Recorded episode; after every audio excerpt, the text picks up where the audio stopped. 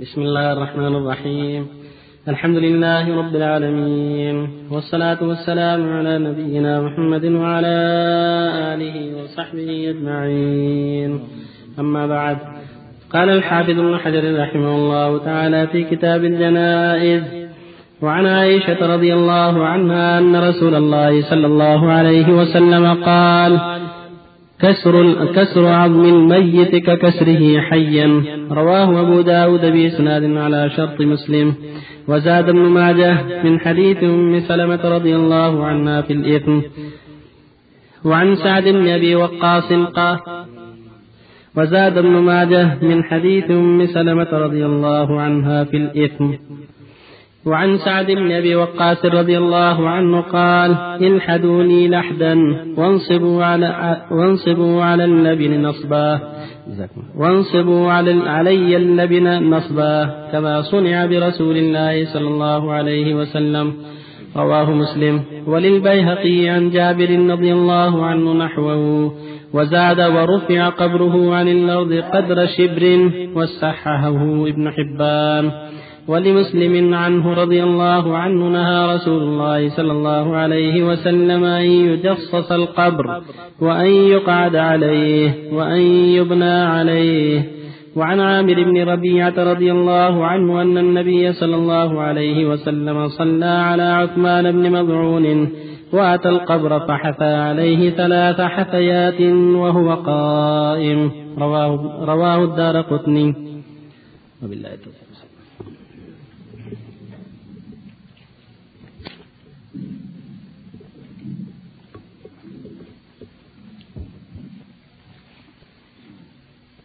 بسم الله الرحمن الرحيم. الحمد لله وصلى الله وسلم على رسول الله وعلى آله وأصحابه ومن اهتدى به أما بعد هذا حديث عائشة رضي الله عنها. يقول النبي صلى الله عليه وسلم كسر ارض الميت ككسره حيا. هذا أبو داود بإسناد على شرط مسلم. وهكذا أخرجه ابن ماجه من حديث عائشة باسناد مسلم رحمه الله. وفي حديث سلمة التصريح في الإثم المقصود أن الحديث الصحيح يدل على تحريم كسر الميت. وأن كسره ميتا كسره حيا. يعني إيذاء الميت تقطيعه أو تكسير عظامه كالحي فلا يجوز. فهو محترم حيا وميتا. المسلم حي محترم حيا وميتا. فالواجب عدم التعرض له لما يؤذيه ويشوه خلقته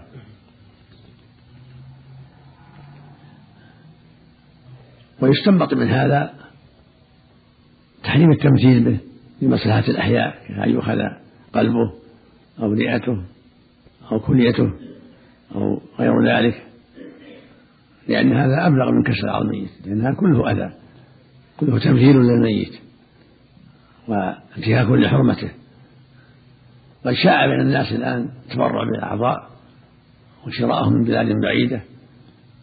قد اختلف العلماء في هذا منهم من أجاز ذلك وقالوا إن مصلحة العين مقدمة على مصلحة الميت وأن الناس يحتاجون إلى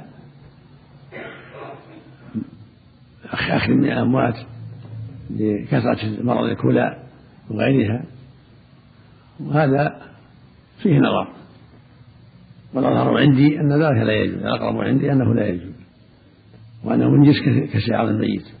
ومعناه تلعب بالميت. هذا يأخذ كليته وهذا يأخذ قلبه وهذا يأخذ كذا وهذا يأخذ كذا. معناه صار لا قيمة له. ولا والورثة قد يطمعون ولا يبالون. قد يطمعون في المال ولا يبالون. الورثة لهم ماله هم جسمه. ما يرثون جسمه الورثة. يرثون ماله. أما التلاعب بجسمه وبيعه على الناس. فهذا خلاف ما شرعه الله من احترام الميت واحترام أعضائه وأن الواجب تغسيله تكفينه وتطييبه ودفنه على حاله في قبره. والحديث الثاني حديث سعد بن أبي وقاص أحد العشرة لهم الجنة رضي الله عنه أنه قال لما حضره الأجل الحدوا لاحدى وانصبوا علي اللبن نصبا كما صنع برسول الله صلى الله عليه وسلم. جاء أنه جاء أن الصحابة اختلفوا في ذلك ثم اتفقوا على أن يلحدوا له عليه الصلاة والسلام. فلحدوا له لحدا. وكانوا في المدينة ترى يشقون وترة يلحدون. يشقون القبر ثم يضعون الميت ثم يجعلون عليه ما يستره عن التراب. وترى يلحدون فاختار الله لنبيه اللحد فهو أفضل. اللحد أفضل ولهذا اختاره سعد. كما اختار الله اختاره النبي عليه الصلاة والسلام. واللحد كونه يحفر في جانب القبر من جهة القبلة لا يتسع للميت.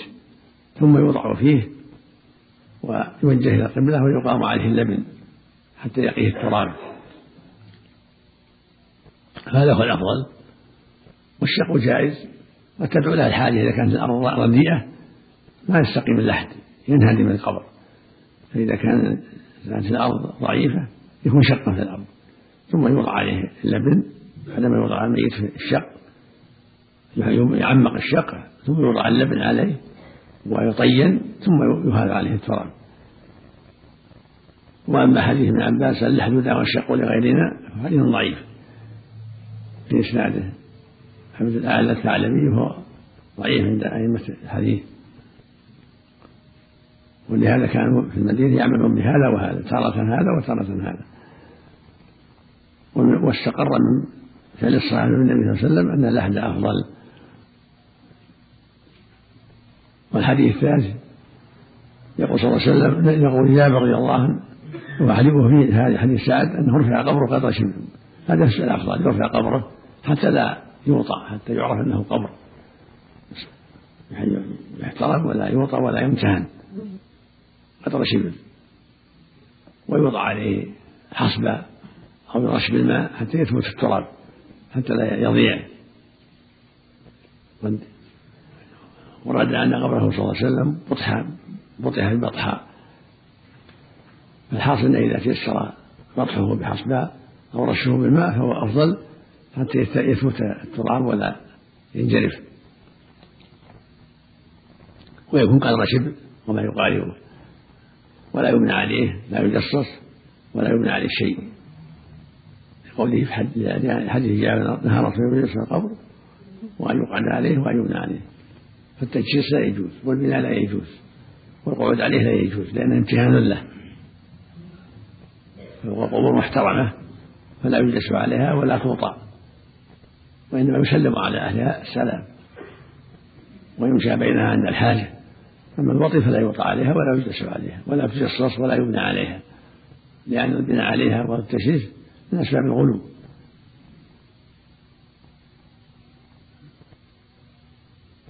في حديث عمرو بن ربيعة أنه صلى الله عليه وسلم حثى قبر ثلاث حثيات.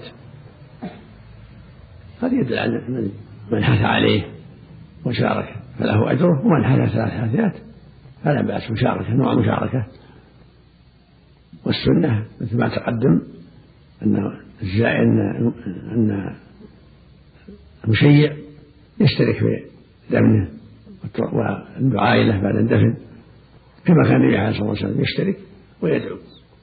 فرغ لأنه قال اللهم استغفروا لأخيكم وسألوا التثبيت فإنه الان يسأل. هذا السنة. يشترك في التراب في الدفن إذا تيسر وإذا فرغوا دعوا له. اللهم اللهم اغفر له يجعل بالثبات بقول الثابت اللهم اغفر له وثبته بقول الثابت يثبته عند السؤال بقول الثابت هذا هو السنة. إذا دفن المسلم. نعم وفق الله الجميع إنارة المقابر. إنارة المقابر بالإضاءة المصابيح. أعمدة حول القبور. تكون ك هل فيه وجه مشابهة إذا كان إذا كان لمصلحة مصلحة يكون في السور لمصلحة الناس عند دفن الظلمة فلا بأس ثم يوضع على القبر لا. حديث ابن عباس لعن رسول الله من منع القبور واتخذ أهل المساجد والسرج. اتخذ أهل المسجد أو سراج لتعظيمها لا يجوز. أما إذا كان لمصلحة الدافنين لمصلحة الدافنين في الليلة الظلماء يشب ليلة الظلماء أو للشارع الذي يمر عندها فلا بأس. إذا كان للشارع لا بأس. وهو بالقبور وهو بالقبور أو أو لمصلحة الذين يدفنون. لما توجد عند الحاجة تشب أو يأتون بصلاة معهم. الشارع والله لا بأس الشارع لا بأس لأن خطر الظلمة خطر. نعم. والله إذا سمح لا. نعم. كسر عظم الميت الكافر هذا في التفصيل كان مستأمن أو معاهد أو ذمي ما يتعرض فإن كان حربي يحرر له لكن النبي صلى الله عليه وسلم دفن أبا طالب. دفن. دفنها أولى حتى لا يتعدى به الناس. ما يوجب القصاص نعم. لا ما في قصاص. ما في قصاص. القصاص في الأحياء. والله إذا سمح الورثة. شو هي؟ بأخذ من الميت. ما لهم حق وهم هم ملكهم. الميت هم يملكون المال. أو ملكهم المال. هم الميت وهم ملك لهم. إذا أوصى صلى الله عليه. نعم؟ إذا أوصى. ولو أوصى. ولو أوصى. وهم ملك له. جسمه مو ملك له. لا يقطع يديه وهو حي. من أصابعه. ها؟ ما يقبل. ما يقبل. هم هم ملك له. كافرة إذا كان حربي أمر سهل إذا كان حربي لا بأس أما الجثث المستأمنة والمعاهدة التي بيننا وبينهم عهد أو ذمة أجسامهم محترمة.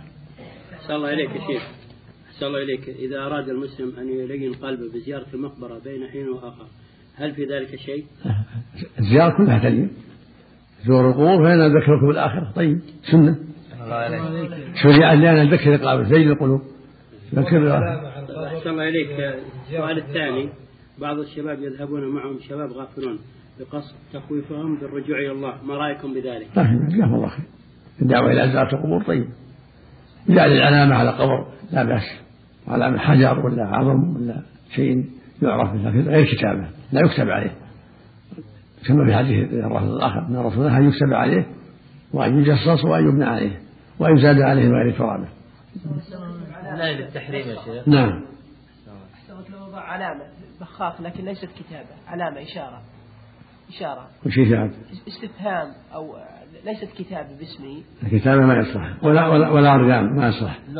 لأن الأرقام الأرقام كتابة. أما إذا أصبغ الحجر بشيء علامة سواد أو صفرة ما يضر. ما حكم من أتى القبر وحتى يروى أن النبي صلى الله عليه وسلم علم قبر عثمان المظلوم بعلامة. صلى الله عليه وسلم نعم ما حكم أتى القبر وحتى عليه ثلاث حثيات وقال يعني بعد الدفن؟ عند الدفن؟ مع الدافنين؟ ما في جزاه الله. خير لكن لكن إذا كان كمل معهم طيب. أحسن عليك. في بعض كلية الطب يشترون جثث من دول شرق آسيا ويشرحونها. قال ما أدري. إذا كان إذا كان ما هي حربية ما ما ينبغي التعرض لها لا مو بجثة حربية يعني نفس أهل الميت هناك يبيعونها له الله ما ينبغي الشراء قال الله لا ينبغي الشراء إذا كانت غير حربية. كالمستعملة أو المعاهدة تشريح الجنازة إذا صار مشكوك في قتلها وكذا إذا كان لعلة شرعية لا بأس. يعرف يعرف لماذا قتل أو إذا كان لعلة شرعية لا بأس. يعرف. نعم. سؤال سؤال التثبيت للميت يا شيخ يكون بعد الدفن ولا اثناء الدفن؟ نعم. سؤال التثبيت للميت. عند بعد الدفن بعد الفراغ من الدفن. بعد الفراغ من الدفن؟ نعم. أحسن الله عليك يغلب عليه يدعو له بالمغفرة والتبعات أما عند الدفن يقول بسم الله وعلى ملة رسول الله. يدعو له الله مغفرة ويخاف إن دعا له فلا بأس. صحيح ابن حبان يا شيخ. حديث جابر. حديث سعد.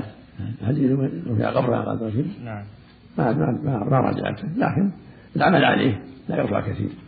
الرسول نهى عن رفع القبور. نعم. نعم. التبرع بالدم جاز يا شيخ؟ نعم. التبرع بالدم. عند الحاجة لا بأس إذا كان ما يضره. والمتبرع له يحتاج وهو لا يضره. فلا بأس به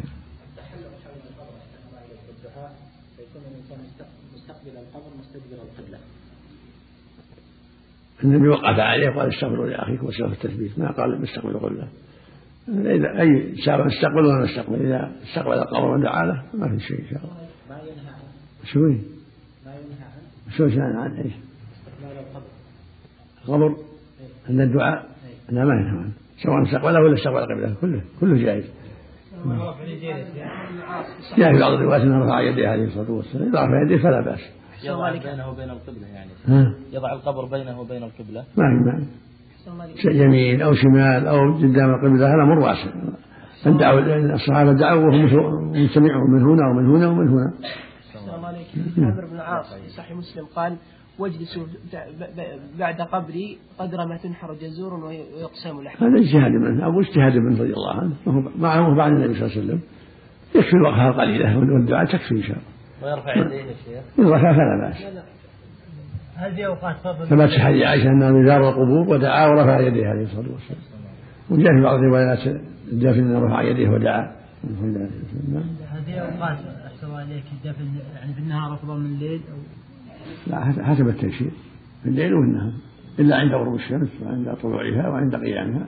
هذا أفضل التاجيل حديث عقبة بن عامر. ثلاث ساعات كان رسول الله أن نصلي فيهن وأن نقرأ فيهن وتعالى هذه الاوقات الضيقه عفى الله عنك هل الميت يلقن بعد الدفن؟ يقول يا فلان يا ابن فلان. لا بدعة هذا ما هو صحيح. يلقن قبل قبل الموت. قبل الموت. يقول لا إله إلا الله ويذكر الله عنده. أما بعد الموت ما يلقن. لا عند القبر ولا عند بدعة. نعم إذا زار الإنسان المقبرة للدعاء لأحد أقاربه الموتى الموجودين فيها لابد من الدعاء أمام القبر بعينه أو يكفي لا يدعو لهم في بيته وهو في الطريق ما في بأس. وإذا زار القبر دعا لهم عند الزياره ما في إذا الدعاء يدعو لهم في كل مكان في الطائرة وفي السيارة وفي القطار وفي الطريق وفي فراش نومه في كل مكان الحمد لله. هل في خصيصة للقيام عند القبر في الدعاء؟ نعم. فيه خصيصة للقيام عند مشروع القبر مشروع مشروع. نعم. مشروع مثل ما فعل النبي صلى الله عليه وسلم. أحسن الله عليك إذا كان ما في إذا وقع إذا زاره وقف ودعا له أو عند الدفن مشروع. الله إذا كان ما في الميت أولياء وكان ميت امرأة. هل يعتبر أحد وينزل القبر؟ ما في حتى لو الحولية ما يفعل وضع الرسول صلى الله عليه وسلم وضع ابنته في القبر غير محارمه وهو موجود عليه الصلاة والسلام. الله طيب تغطية قبر المرأة. أفضل أفضل. بسم الله الرحمن الرحيم. الحمد لله رب العالمين. والصلاة والسلام على نبينا محمد وعلى آله وصحبه أجمعين. أما بعد.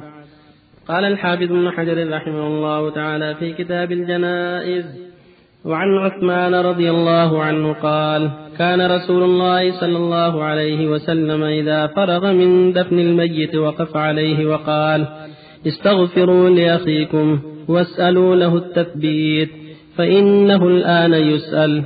رواه أبو داود وصححه الحاكم. وعن ضمرة بن حبيب رضي الله عنه أحد التابعين. قال كانوا يستحبون إذا سوي على الميت قبره وانصرف الناس عنه. أن يقال عند قبره يا فلان قل لا إله إلا الله. ثلاث مرات يا فلان قل ربي الله وديني الإسلام ونبيي محمد. رواه سعيد بن منصور موقوفا. وللطبراني نحوه من حديث أبي أمامة مرفوعا مطولا. وعن بريدة بن الحصيب الأسلمي رضي الله تعالى عنه قال قال رسول الله صلى الله عليه وسلم كنت نهيتكم عن زيارة القبور فزوروها. رواه مسلم. زاد الترمذي. فإنها تذكر الآخرة. زاد ابن ماجه من حديث ابن مسعود. وتزهد في الدنيا. وعن أبي هريرة رضي الله. رضي الله عنه أن رسول الله صلى الله عليه وسلم لعن زائرات القبور. أخرجه الترمذي وصححه ابن حبان. وعن أبي سعيد الخدري رضي الله تعالى عنه قال لعن رسول الله صلى الله عليه وسلم النائحة والمستمعة. أخرجه أبو داود. وعن أم عطية رضي الله تعالى عنها قالت أخذ علينا رسول الله صلى الله عليه وسلم ألا ننوح. متفق عليه. صلى الله عليه وعلى آله وأصحابه ومن اهتدى به. أما بعد هذه الأحاديث كلها تعلق بالميت عند الدفن وبعد الدفن وبعد وكذلك يتعلق بالزيارة زيارة القبور. الحديث الأول حديث عثمان رضي الله عنه يدل على شرعية الدعاء الميت بعد الدفن وأنه يستحب أن يوقف عليه ويدعى له بالمغفرة والثبات كان صلى الله عليه وسلم إذا فرغ من وقف عليه وقال استغفروا لأخيكم. وسألوا له التثبيت فإنه الآن يسأل. ولهذا قال جل وعلا في وصفه المنافقين ولا تصلي على أحد مات أبدا ولا تقم على قبره. المنافق لا يصلى عليه ولا يوقف على قبره الدعاء. أما المسلم فإنه صلى عليه ويوقف على قبره الدعاء بعد الدفن. وأما حج رمضان بن حبيب حج التابعين ورواية اليوم في التلقين بعد الموت وأن أن كان يستحب تلقينه بعد الموت.